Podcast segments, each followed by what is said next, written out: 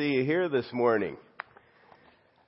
We began a series last week and we're talking about how important it is to be convinced of the right things. Uh, we all build our lives on a set of beliefs and we began to talk about how there are different depths to those beliefs. Some of our beliefs stay up in our head and others make their way into our hearts and these are the things that we really believe and we're we're willing to suffer for these. I sat by an interesting guy on the plane. I went to Texas this week for a meeting, and coming home, sat by an interesting guy. He he sat next to me. Uh, I was in the middle. I got a late plane ticket, and uh, it was you know fun in the middle. And uh, uh, he he had a McDonald's bag. He sat down, so he sat down after I did, and he started eating his quarter pounder and I looked over and I said, "That's fascinating that he has a a travel like napkin that covers his whole legs." And then I, I realized, huh, he has long sleeves on that are same made out of the same material as the the, the travel napkin.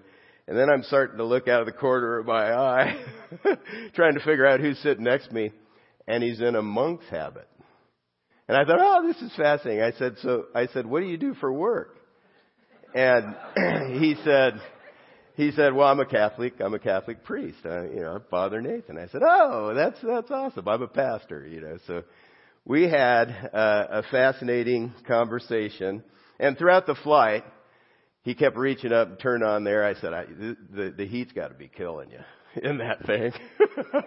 he said, yeah, it is, man. It gets, it gets hot, but, but, you know, it, it's, it's part of the deal. That's what I do. I wear this. And, so we had a really good conversation, found out that uh, he, he really loves God. Now, here's a guy who's willing to suffer. He, he's a part of an order that can only talk to each other four times a week. Now, there's some value in that. I don't necessarily think it's necessary, but some guys would love that. This is awesome. I just don't talk to anybody except four times a week. Now, I don't think that's necessary, but he's done several things to pay a price for his, his beliefs. I admire that. He's willing to suffer for his convictions. And what he senses God has asked him to do. That, that's a sign that something is a conviction. That we're willing to suffer for. We began to talk about that last week. And we're talking in this series about uh, being convinced and why that's important. The Bible gives a very clear definition of faith. It's an interesting one in Hebrews. And it says, Now faith is the assurance of things hoped for, the conviction of things not seen. It's interesting that Hebrews 11 goes on to make a list of heroes. It lists a bunch of heroes of the faith. And all of them were so convinced that God is real and that He'd asked them to do what they did, they suffered for it. Abraham top of the list, very, very uh, wealthy man who was willing to leave his home and become a nomad living in tents because God had, had directed him to do that. Goes on to Moses, who was willing to, um, he was willing to give up the status and the privilege and the luxury of being in the king's family to lead the people of Egypt out of slavery. So, this is a characteristic of being convinced. You, you are so convinced that you're willing to suffer for what you believe. And so we're going to talk today about how we get convinced. In a small way, I've learned to suffer through asking forgiveness when I've wronged somebody, and many of us here have. We, we, there, there's a sort of suffering that when you realize you've wronged somebody and you need to get it right with them, there's this suffering of humiliation and humbling that goes on when you go to approach them. Now, in contrast to that, I was watching a TV show last night, and two police guys got in an argument. And they're going at each other, butting heads. One of them thinks they need to run the department this way. The other one thinks they need to run the department that way. And their boss uh, talked to one of the guys later in the show because he had realized I, I was wrong you know what? I'm going to send, I'm going to send a bottle. What does he like to drink? I'm going to send a bottle and apologize to him. The boss says, well, you know, that's, that's not how men apologize. They don't send candy and flowers.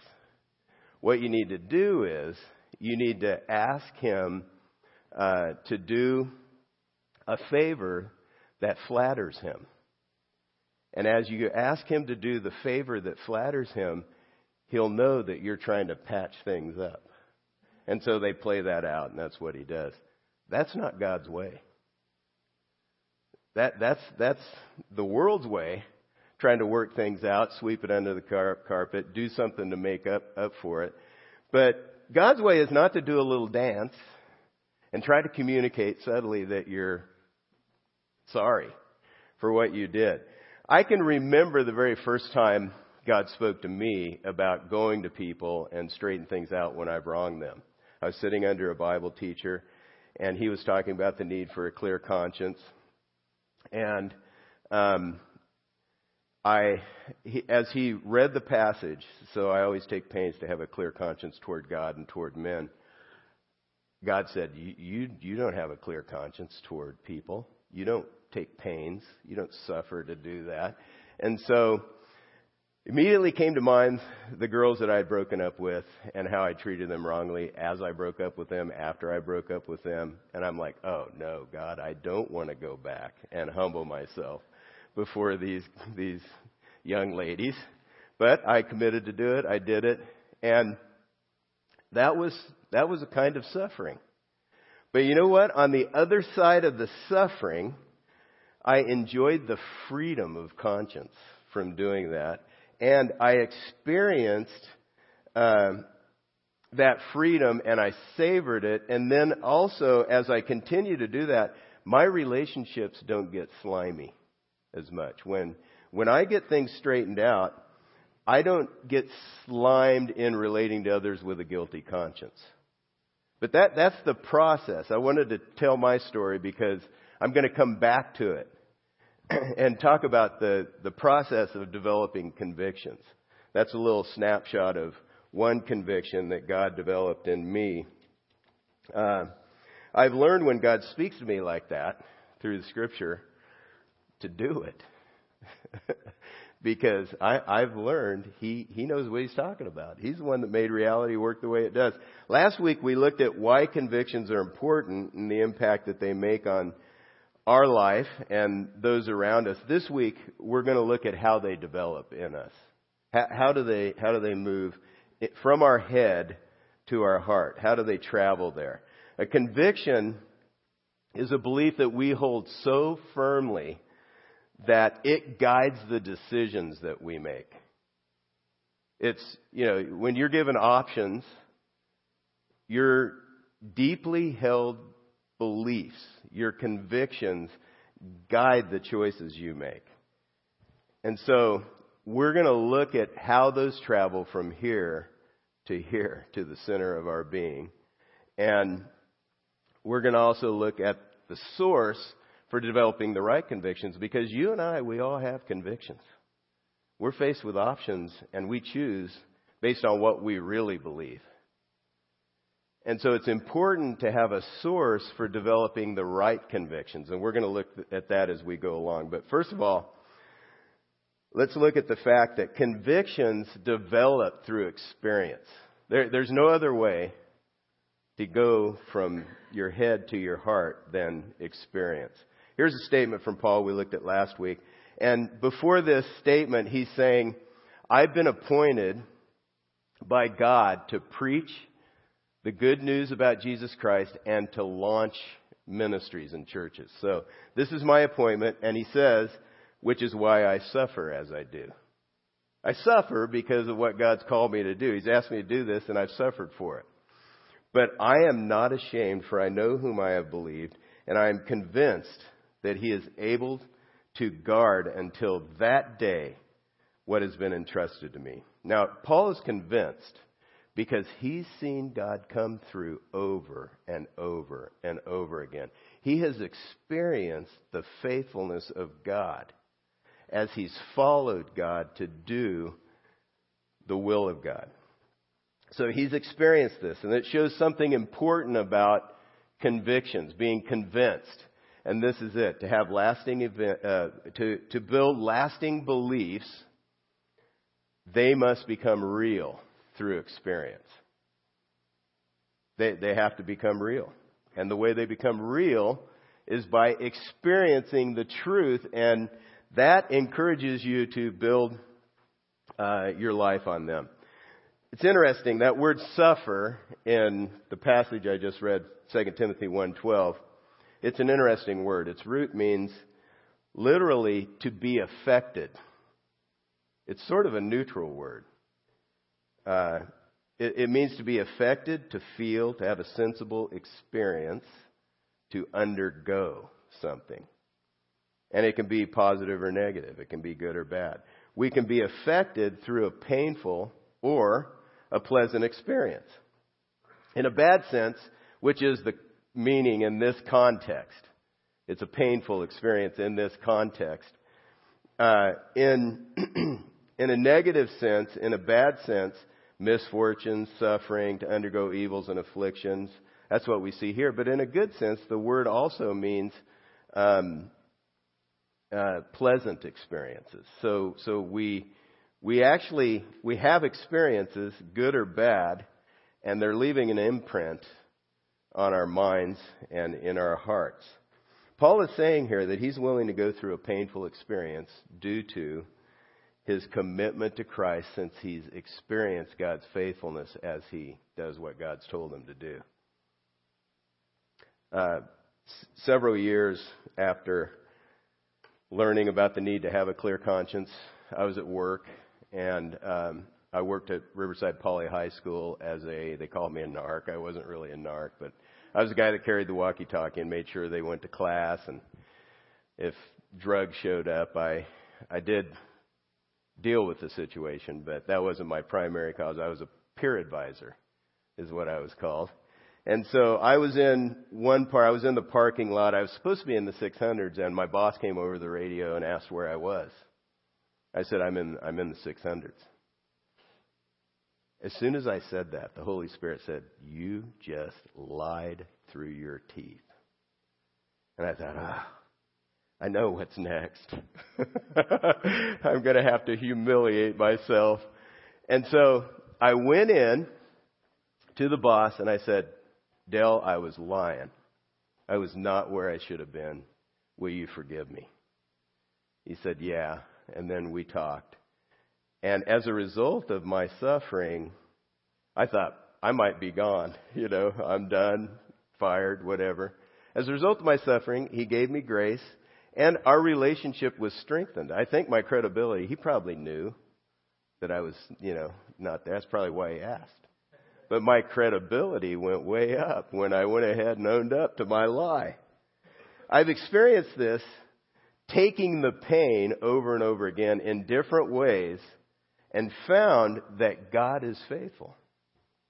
And so I'm willing to suffer uh, in a small degree the way Paul was willing to suffer to do, to do God's will. As we face choices in life, we make them based on what we've experienced to be real.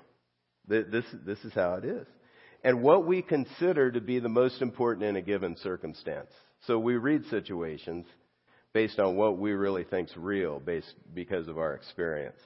We make decisions based on convictions uh, to do things even when it's going to cost us dearly. So one high school student goes with the crowd, gets into partying uh, because they believe acceptance and being cool are the number one factor to help them get what they want. Another one gives up acceptance because they're convinced of how wrong and damaging it will be when they participate in those kinds of things. So they, they stay out of it. Um, one person dives into the fraudulent Ponzi scheme with friends because they believe money is the way to the best life. Uh, another person passes on it because they believe God is watching and He's willing to discipline me if I step across the boundaries of what's right and wrong. We make decisions. We're faced with options. And we make decisions based on our experience. And the way we are, sometimes we have to learn.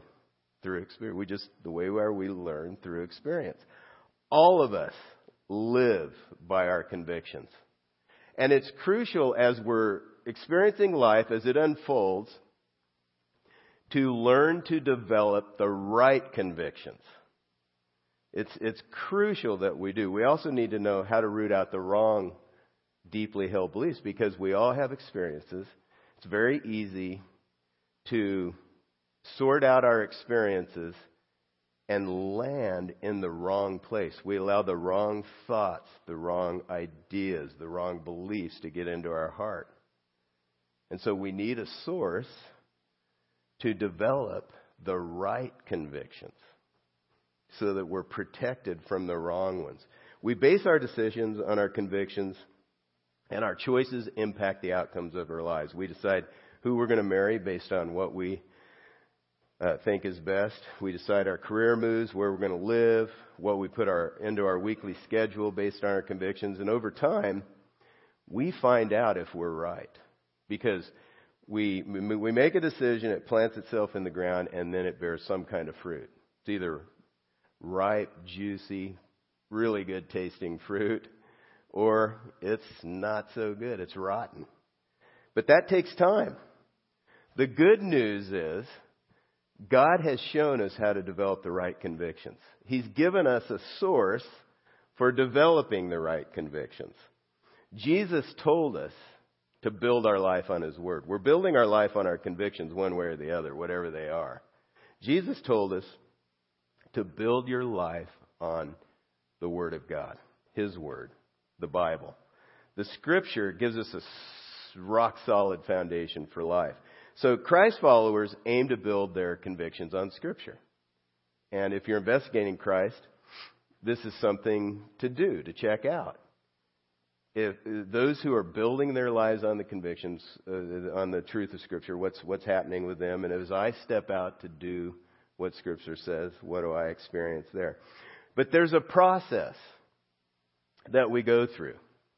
Um, that convinces us of the right things. And th- this is the process. This is what happened when I began to seek forgiveness for wronging others and that whole story I just shared with you.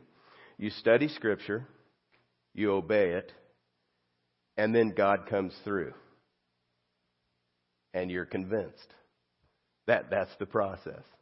It, it starts with personal investigation.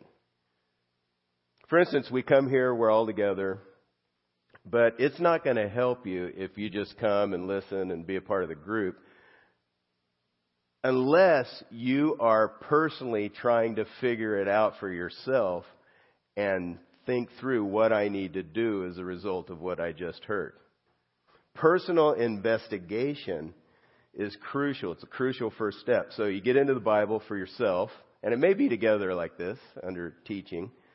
But you get into the Bible for yourself to find out what God says about life with the intent to do it. And then you do it, and you find out this is the source of the right convictions, right here, Scripture. This is the source. So here's what it looks like in a formula content plus courage equals conviction. Content. Scripture is the source. You, you see a truth in Scripture, so you know it's true because of your prior experience. If you're starting out, you find out it's true. Um, but you see a truth in Scripture, so you know it's true. When you get into the Bible and ask God to speak through, to you through it, He does.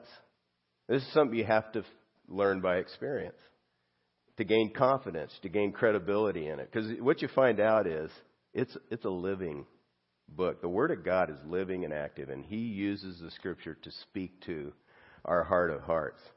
And so you get into it to listen to Him. He speaks to you. Over time, you realize more and more that it rings true to life as you read it and apply it. So you gain a tremendous amount of confidence in the Scriptures if you're getting into them to let God speak to you personally. You're personally investigating, letting Him speak to you, and you're doing it, you begin to figure out, wow, th- this is really this is really true. It's not just true like the color of that chair is sort of gold or tan, whatever color it is. I might be colorblind.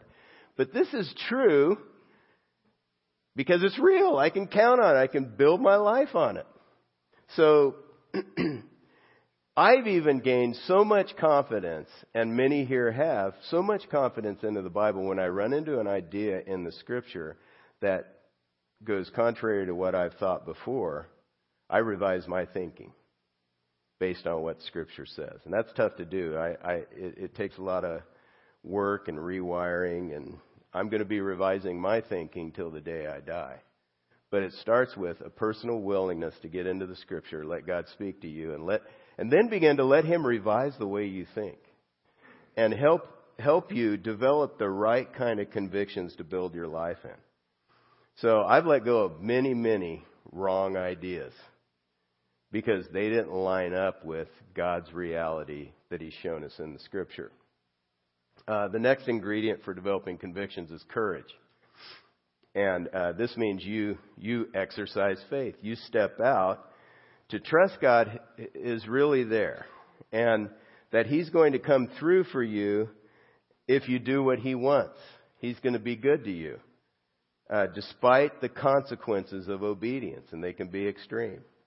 In the short term, it may look like your friends who got into the Ponzi scheme are, they've hit the jackpot, man. They are making all kinds of money and they're swimming in it. They are just swimming in the money and enjoying the high life. And, but what do you do? You, you have to make a choice. I'm, I'm going to wait on God. I'm just going to keep obeying Him. And I'm going to wait for my reward. I may not get it here. I may not get it here and now. But I know I'm going to get the reward later on. So you, you wait in obedience. If, um, if you keep trusting God to come through for you, you wait for the final outcome. As you experience outcomes over time, uh, you develop convictions. It's the last piece of the formula there. Um, you see God come through and provide what He's promised. Maybe your friends in the Ponzi scheme get caught.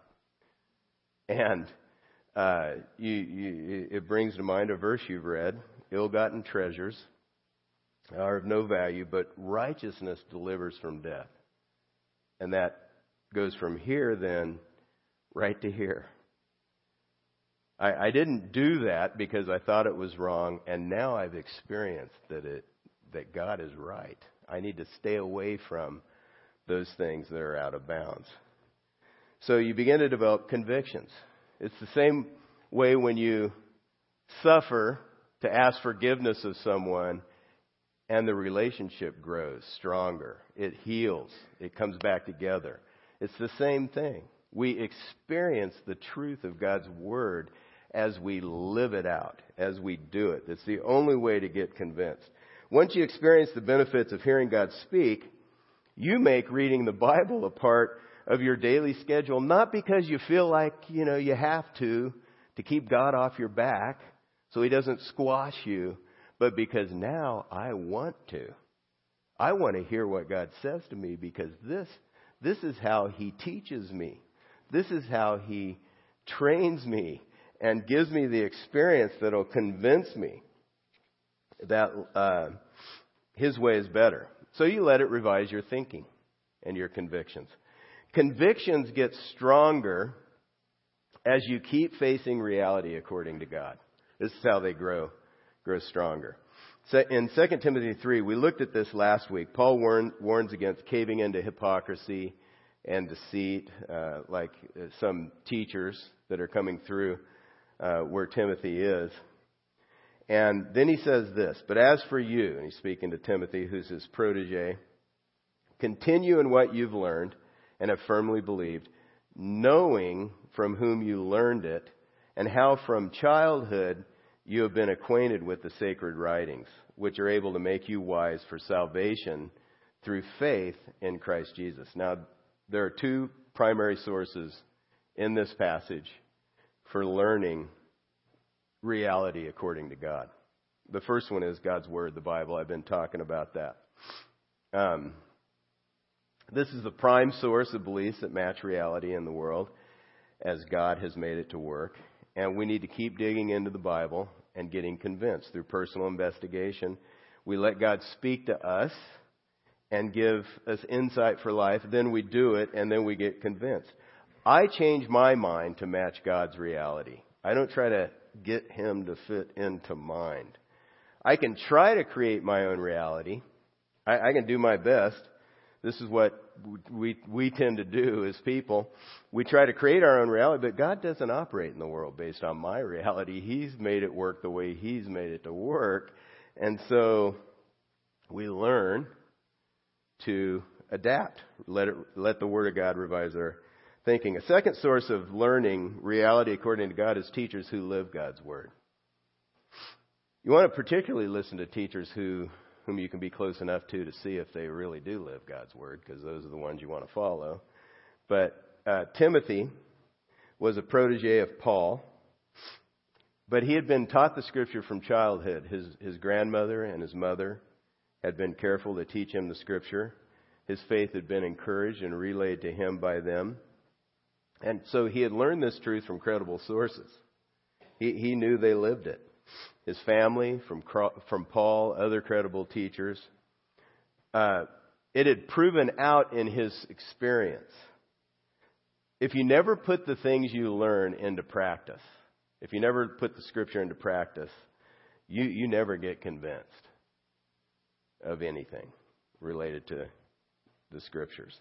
You don't experience their reality. The interesting thing about God is He invites you and I to learn from Him. He invites us to learn from Him. He invites us to become people who draw close to Him and deepen our convictions. His desire is for people to draw close to Him and learn from Him and experience the benefits of that. Listen to uh, Isaiah, prophet Isaiah, speaking to God's people. Thus says the Lord, your Redeemer, the Holy One of Israel I am the Lord your God who teaches you to profit, who leads you in the way you should go. Oh, that you would have paid attention to my commandments. This is the heart of God coming out here.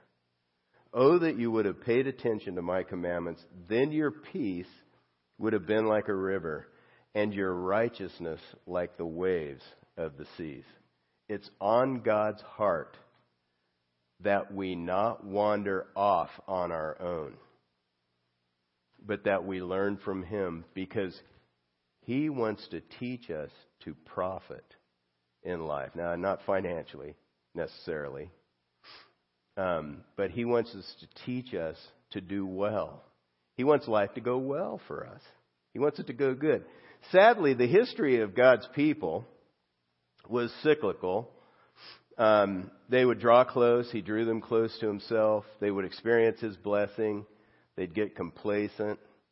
They'd rebel. They'd experience God's discipline through trouble. And then God would send a prophet to invite them back. They would come back. They would draw close to God. They'd come back to Him. They'd experience God's blessing. They'd get complacent the whole cycle would start all over again. Sort, sort of like my own heart. I don't know about you, my heart can be like that. Draw close to God, experience His blessing. Well, I wonder if I could get away with this. Our hearts are wired that way. This is the way it is. God, though, wants us to keep saying no to our flesh, no to the world's ideas about how life works, how reality works and choose to build our life on His reality as He's shown us in the Word. Listen to Jesus. Jesus said something similar. He invites us to learn from Him in Matthew 11, 28 through 30. Come to me, all who labor and are heavy laden, and I will give you rest. Take my yoke upon you and learn from me, for I am gentle and lowly in heart, and you will find rest for your souls. For my, my yoke is easy and my burden is light. Those of us whose lives are loaded down with concerns, we, we can connect. To, to yoke up with Jesus means you connect with Him, and then He teaches you how to handle the load that you're carrying. He, he teaches you how to do well. The same thing Isaiah said. He teaches you how to find rest for your souls in the middle of the heaviness and the concerns that we deal with every day of our lives. We can trade the heavy burden that comes with many of our painful life experiences and the re- results that have come from them. We can trade that for a new way if we connect to Jesus, if we stay connected to Jesus. One, one that, that's guided by God's truth that lines up with the reality that He's designed. We have to make sure that the convictions, the things we believe in our heart of hearts are real. They're the right ones. They're not the ones that are going to plant in us and then bear rotten fruit in a decade or two or three. We, we want to protect that. So God invites us to interact with Him, to connect with Him. Jesus invites us to yoke up with Him and we will find rest for my souls. That's what I experience when I when I suffer through uh, uh, asking forgiveness. Rest in here. It's like clear conscience, not slimy, freedom. I can go into a room, I can look people in the eye. Even even if I've wronged them, if I've made it right, I can look them in the eye and not feel slimed. That's rest. That's freedom. That's what Jesus offers. And in, in every area of life, He wants to yoke us up with Him and show us how to experience that kind of rest. So, only through personal investigation and experience do, we develop the right convictions.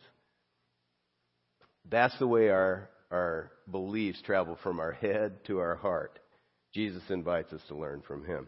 If you've never responded to an invitation to begin a personal relationship with Jesus Christ, um, We'd love to help you make that connection with Him. Uh, if you're ready to commit, you've been investigating for a while, you're ready to commit. On the back of the connection card, if you take that out of the program right now, that'd be great. Um, on the back of the connection card, there's a next step that says, for the first time, my next step is to give my life to Christ and follow Him as Lord and Savior. I'm going to submit myself to Him as Lord and boss and master, and I'm going to begin to do life His way. I'm going to build my life on His Word. Um, so if you're ready to commit, you could check that next step. That'd be great. Uh, if you're still investigating, uh, there's a spot on the right hand side of the back of the connection card where you can just say, I'd like to more information on beginning a relationship with Christ. We, we want to help you do that. We want to help you connect up. As I re- uh, wrap up the message today, there are a couple other next steps that you could take as the band gets ready to lead us and um, as we're about to receive the offering. Here are some next steps. The first one, memorize 2 Timothy 1:12, the second part of that verse, but I'm not ashamed for I know whom I have believed and am convinced that he is able to guard until uh, that day what has been entrusted to me. And then the step I just mentioned, uh, for the first time, give my life to Christ and follow Him as Lord and Savior. Uh, another step could be to commit to doing or continuing your own personal investigation of God and His truth. Um, that form a bedrock for, for living. So I'm going to keep getting into the scriptures and allowing it to revise my thinking. And then there may be something else uh, that God has said to you this morning that you want to act on. But that, that's why we make a big deal out of taking the next step as we listen to the scripture. Because it's taking the step, it's having the courage to do what God's shown you to do, even when it's painful, even when it creates some suffering and it's backwards, like writing with the wrong hand. You experience the goodness of God as you obey Him. So that's why we encourage you to do that. Would you pray with me? Father, we thank you for the truth we see in Scripture that really does free us up. You set us free, God, as we submit to you, learn from your word, and aim to do what you've shown us to do. I ask for help and strength and energy to, to apply your word the way you've shown each of us in different ways this morning, and uh, that you give us the power to step out to follow you in that way. In the name of Jesus Christ. Amen.